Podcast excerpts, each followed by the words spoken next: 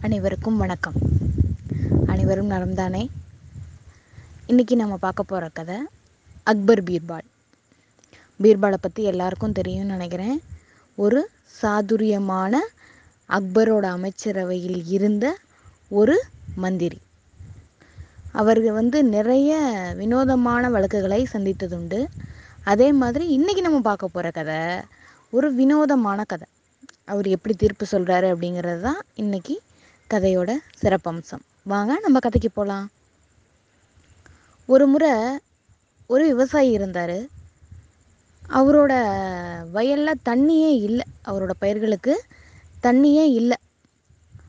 அவர் என்ன பண்ணார்? பக்கத்து வயலில் இருக்க விவசாயியோட கிணறுல நிறைய தண்ணி இருக்கவே அந்த கிணற அந்த தண்ணியை நம்ம வாங்கிக்கலாம் அப்படின்னு சொல்லி முடிவு பண்ணி அவர்கிட்ட போய் கேட்குறாரு என்னோடய கிணறுல வந்து தண்ணியே இல்லை.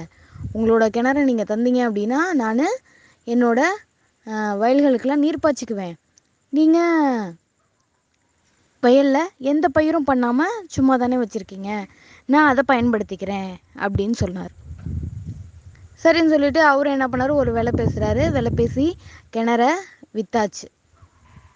இந்த விவசாயி வந்து சரி இன்னைக்கு நம்மளோட பயிர்களுக்கு தண்ணீர் விடலாம் அப்படின்னு போகும்போது பார்த்தீங்க அப்படின்னா அந்த கிணற்றை வித்த விவசாயி என்ன பண்ணிட்டார் அப்படின்னா நான் உனக்கு கிணற மட்டும்தான் விற்றேன் கிணறுக்குள்ளே இருக்க தண்ணியை நான் உனக்கு விற்கலை.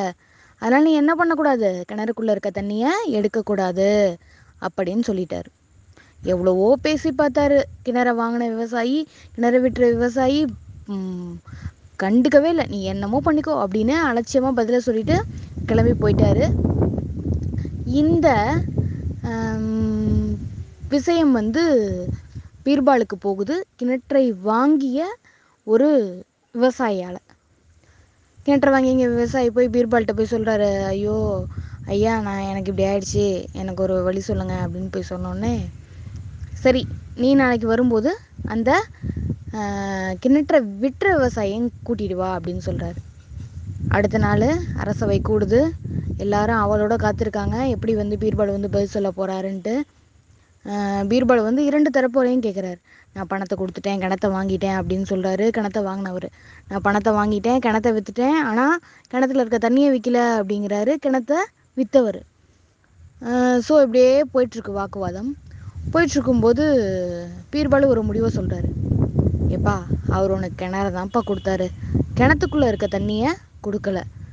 ஸோ அவர் சொல்கிறது தான் நியாயம் அப்படின்னு சொல்லிட்டு கிணற விட்டுற விவசாயிக்கிட்ட நீங்கள் அவருக்கு கிணற தான் கொடுத்துருக்கீங்க. கிணறுக்குள்ளே இருக்க தண்ணியை கொடுக்கல.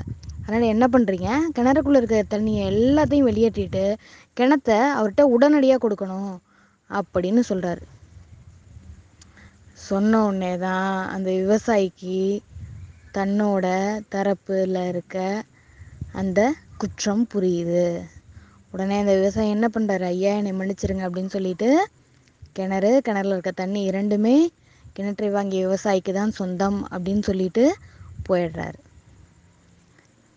எப்போவுமே நம்ம என்ன பண்ணணும் அப்படின்னா அடுத்தவங்களுக்கு எந்த வகையில் நம்ம உதவி செய்ய முடியும்னா பா பார்க்கணுமே ஒளிஞ்சி உபத்திரவம் செய்யக்கூடாது. அதனால் எப்போவுமே பேராசைப்படாமல் எல்லாருக்கும் உதவியாக இருப்போம். நன்றி.